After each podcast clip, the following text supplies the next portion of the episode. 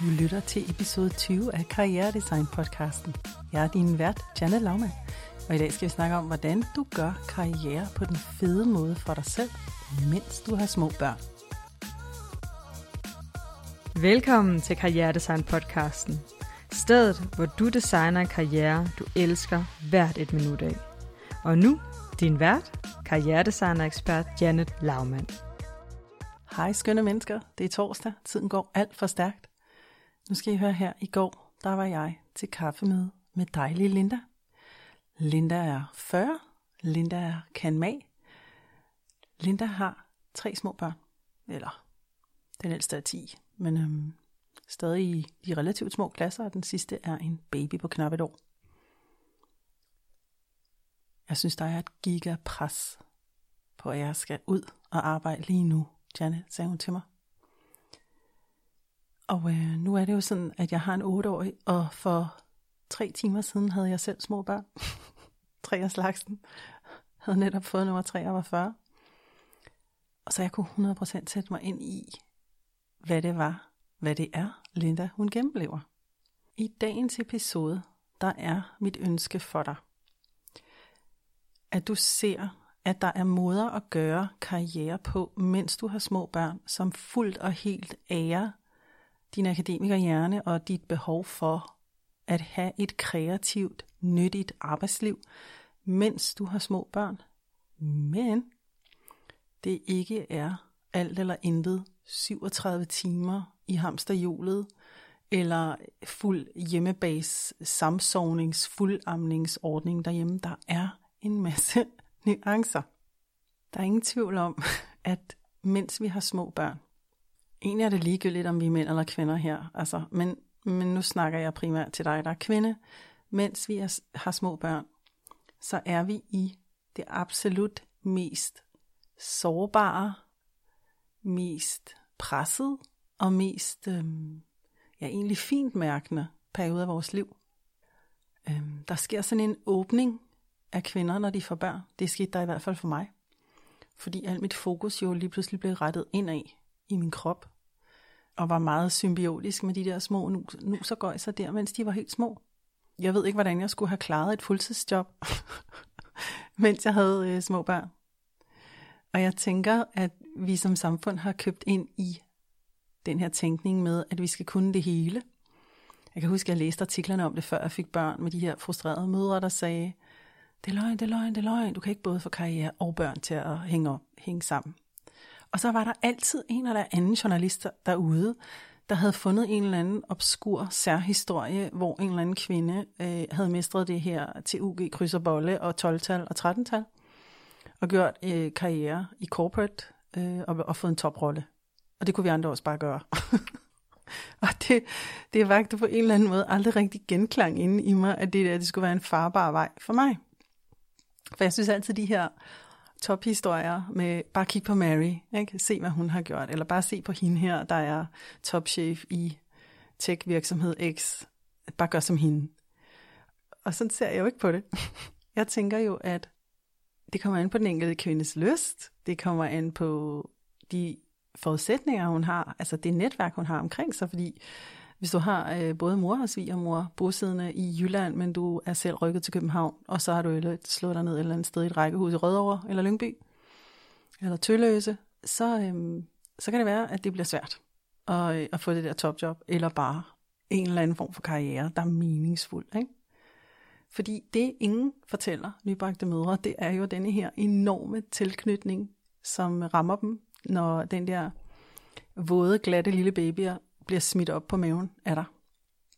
Og det er her, du går fra at være en fantasimor til et perfekt fantasibarn, til at blive en rigtig mor af kød og blod, til en rigtig menneskebarn af kød og blod, med krav og behov og døgnrytme, der er rimelig fucked op i starten, og hvor du skal stå til rådighed 24-7. og det gør du gerne, for tilknytningen er stærk. Men tilknytningen til arbejdsmarkedet bliver tilsvarende svag, fordi du kan ikke være to steder på en gang. Det vil jo rive dig midt over. Og det ved jo kvinder godt. Og det ved jo Linda godt. Da jeg fik min datter Leonora, der havde jeg jo ventet på hende et stykke tid. Så jeg var jo en meget, meget lykkelig nybagt mor. Og samtidig var jeg overvældet over, hvor stort et arbejde det var. Fordi det er jo et arbejde at være forældre. Og det er da især et arbejde at være mor i de første to-tre år af barnets liv. Og jo flere børn du får, jo flere jobs tager du på dig samtidig. Ikke? Med virkelig dårlige arbejdsvilkår. Skrigeri ind i hovedet og netter, hvor du ikke får sovet. Og det er jo interessant, at vi ikke som samfund definerer morjobbet som et job. Altså vi burde få løn for det. Det er ikke et kald, det er ikke en højere gerning, det er et godt damn arbejde. Og det er praktisk, og det er meget beskidt. Og det er jo ikke alle kvinder, der synes, det er lækkert at stå der med havregrød på, øh, på højre eller venstre skulder, for Gud ved hvilken gang. Ja? Og det har man jo lov til. Det er jo ikke, fordi man ikke elsker sit barn. Man elsker da sit barn. Jeg har da ikke mødt en mor, der ikke elskede sit barn. Men det er ikke altid, man gider øh, de opgaver, der er forbundet med det. Og forestil dig så, at du oven i det enorme stykke arbejde, det er at være mor, i tillæg skal gøre dig nyttig ude i et samfund, som måske glemmer lidt at være kærlig mod dig. Som glemmer, at rigtig mange kvinder har det fedest, hvis de får lov at dele øh, jobbet med nogle andre. Og det er altså ikke nok at få stillet den der månedlige øh, mødergruppe til rådighed, hvor vi sidder med det perfekte Royal Copenhagen og siger, i hvor er vi nogle gode mødre. Se det perfekte porcelæn, mens vores indre er i Ragnarok, og vi tænker, Jesus Christ, er der ikke nogen, der kan komme og tage mit barn, så jeg kan få en pause og være mig selv igen. Og det var nogle af de ting, vi sad og snakkede om, Linda og jeg i går.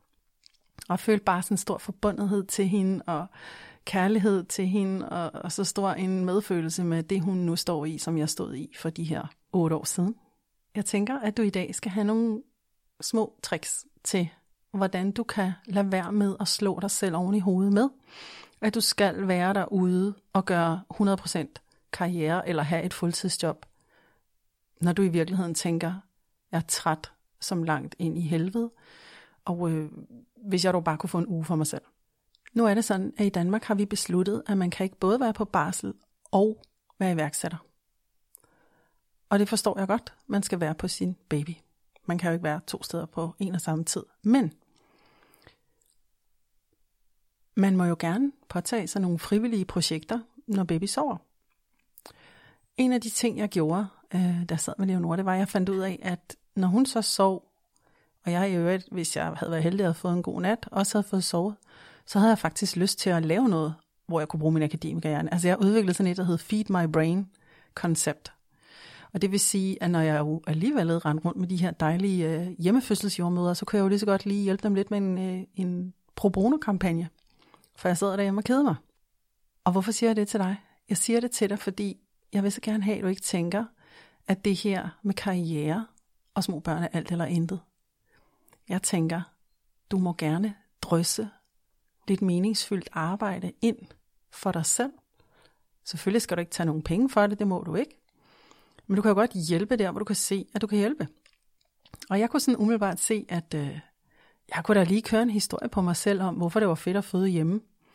Og så kunne jeg da lige øh, køre en historie på mig selv i forskellige medier, i Roskilde Avisen, tror jeg, og jeg fik en fin, øh, flot, øh, fire, hvad hedder det, to siders fuldfarvet artikel ud af hjemme. Jeg kan ikke huske, hvordan jeg landede den. Jeg tror, det var en journalist, jeg var i dialog med.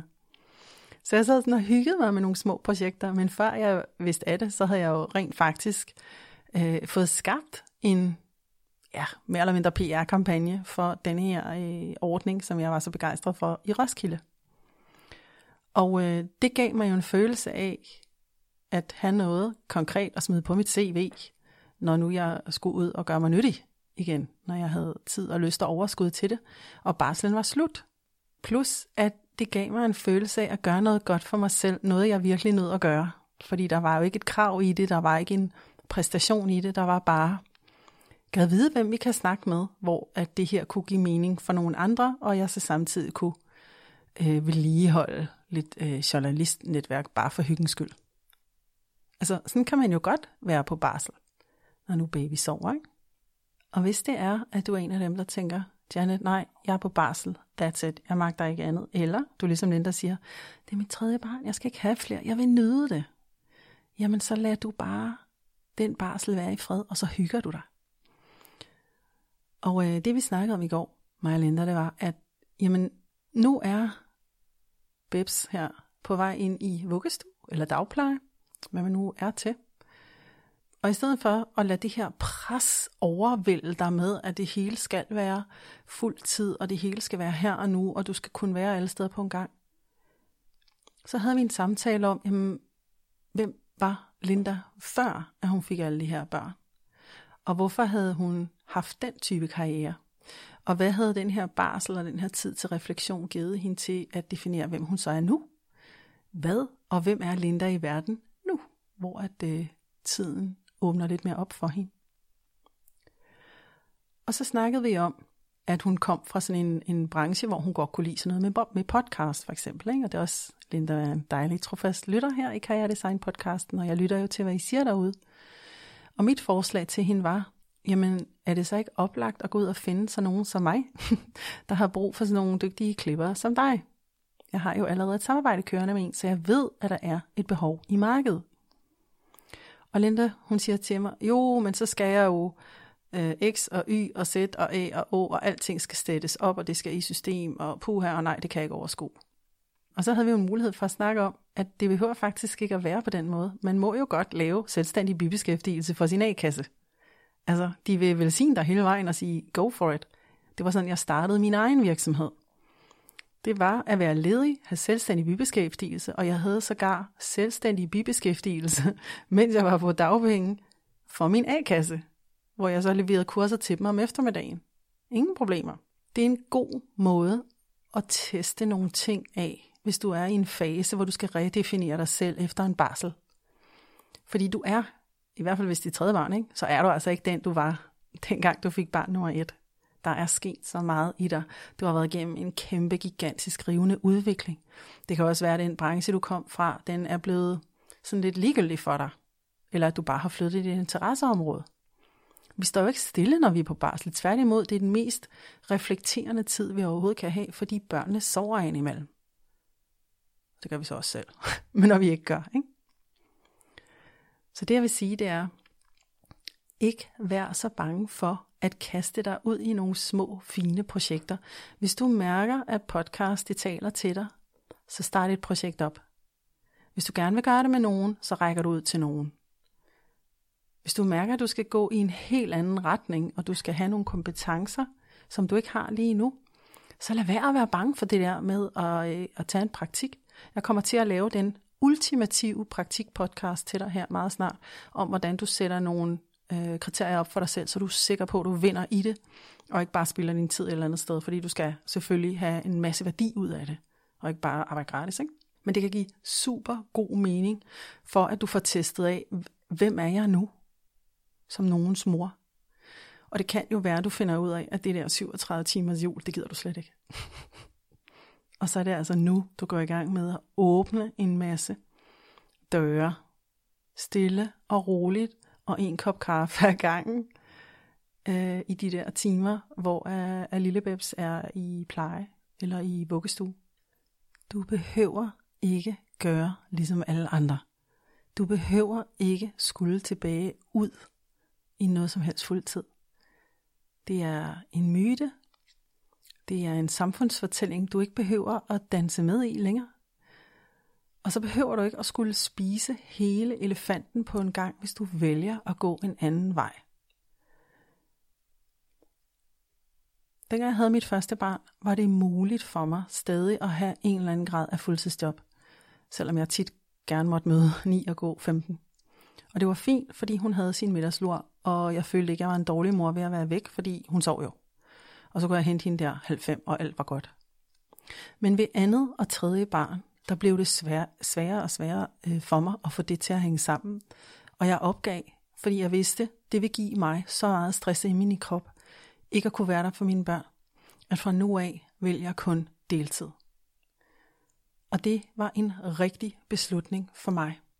Hvis du har et netværk, hvis du har en mor og en svigermor, der bakker op og tænker, de vil gerne hente og bringe flere gange om ugen, de vil gerne være en aktiv del af, af børnepasningsrutinen, øh, mens børnene er små, så giver du for det første din mor eller din svigermor en kæmpe krammer, fordi de er nogle meget vigtige, meget dejlige kvinder. øh, og for det andet, så kan du så øh, få noget mere tid til dig selv, så kan du jo bare gå all in på at, at lave den der karriere, eller få gang i den der topkarriere, eller lave det der vilde brancheskifte. Men go for it. Altså, jeg hæpper på dig hele vejen. Hvis du er til samsovning, fuldamning, overlov i overvis, ligesom øh, de her dejlige tyskere, ikke? de har jo nogle andre systemer, end vi har, så gør du det. Du skal ikke slå dig selv oven i hovedet, fordi den her tid, du har med små børn, den er så fucking kort. Den er så intens, og du skal ikke prøve at leve op til mediers, journalisters, ugeblades, hjernedød, I'm sorry, fortællinger om, hvordan det er at være mor, og hvordan du godt kan mestre det hele, for det kan du ikke. Altså det, det kan du simpelthen ikke, medmindre du har de der fantastiske støttesystemer omkring dig. Jeg har bare ikke mødt så mange af dem. De er derude, og igen, vi klapper af dem. Men vær sød ved dig selv i den her fase, fordi det går ultra mega stærkt. Du er på ingen måde irrelevant, fordi du har haft en timeout. Tværtimod, så kan du blive en del af os, som aktivt tager stilling og siger fra til det, vi mærker er hårdt, grænseoverskridende, stressfremkaldende, sygdomsfremkaldende, rigidt og alt, alt for silokasse systemisk. Vi gider ikke være en del af det. Og hvis du mærker, at du ikke vil tilbage til det, vil du så ikke være sød at tolke det som et sundhedstegn inden fra dig. Der er en vej for dig, og du behøver ikke at lade dig overvælde. Lyt til den episode, hvor jeg snakker om, hvordan du stoler på det næste naturlige skridt. Fordi så kan du trække din energi tilbage til nuet. Ligesom når du sidder og kigger ind i babys blå øjne. Eller brune eller grønne, eller hvad de er blevet her, med, med, som månederne er gået. Der er ikke noget mere vigtigt end at være sammen med sin familie. Altså arbejdet er altid sekundært. Men der findes måder at forene et robust og roligt og balanceret familieliv med en spændende karriere på dine egne betingelser, hvor du sætter dine egne tidsrammer ned over. Og du skal kun designe det et skridt ad gangen. Og det kan jo være det her med selvstændig bibeskæftigelse. Det er der ingen, der har et problem med. Det kan være det rigtige skridt. Det kan være noget, du kan udforske. Ikke? Jeg håber, at du får taget lidt af presset fra dig selv efter dagens episode. At du kan læne dig tilbage og lave en ekstra kop kaffe, trække vejret og mærke ekstra godt ind i, hvem er du og hvad skal du fremadrettet. Fordi øh, verden har brug for, at du går ud i den karriere, du end vælger, og er en 10'er udgave af dig selv. Du fortjener det, dine børn fortjener det, og det er helt klart den vej, arbejdsmarkedet er på vej hen. Ha' en fantastisk dag. Inden du smutter herfra, vil jeg lige fortælle dig, at jeg sætter så meget pris på, at du lytter til Karrieredesign podcasten. Hvis du kan lide det, du hører og vil have mere, så vil jeg invitere dig over til min åbne online community af innovative First Movers. Her får du nemlig liveundervisning og mikroinspirationsoplæg med mig, hvor du vokser sammen med ligesindede. Vores community består af mennesker med alt fra Ph.D., postdoc, store corporate karriere til soloselvstændige, freelancer og ambitiøse nyuddannede. Jeg ved, du vil få så meget værdi af at være i vores gruppe. Du finder os på Facebook ved at søge på Karriere Design Lab.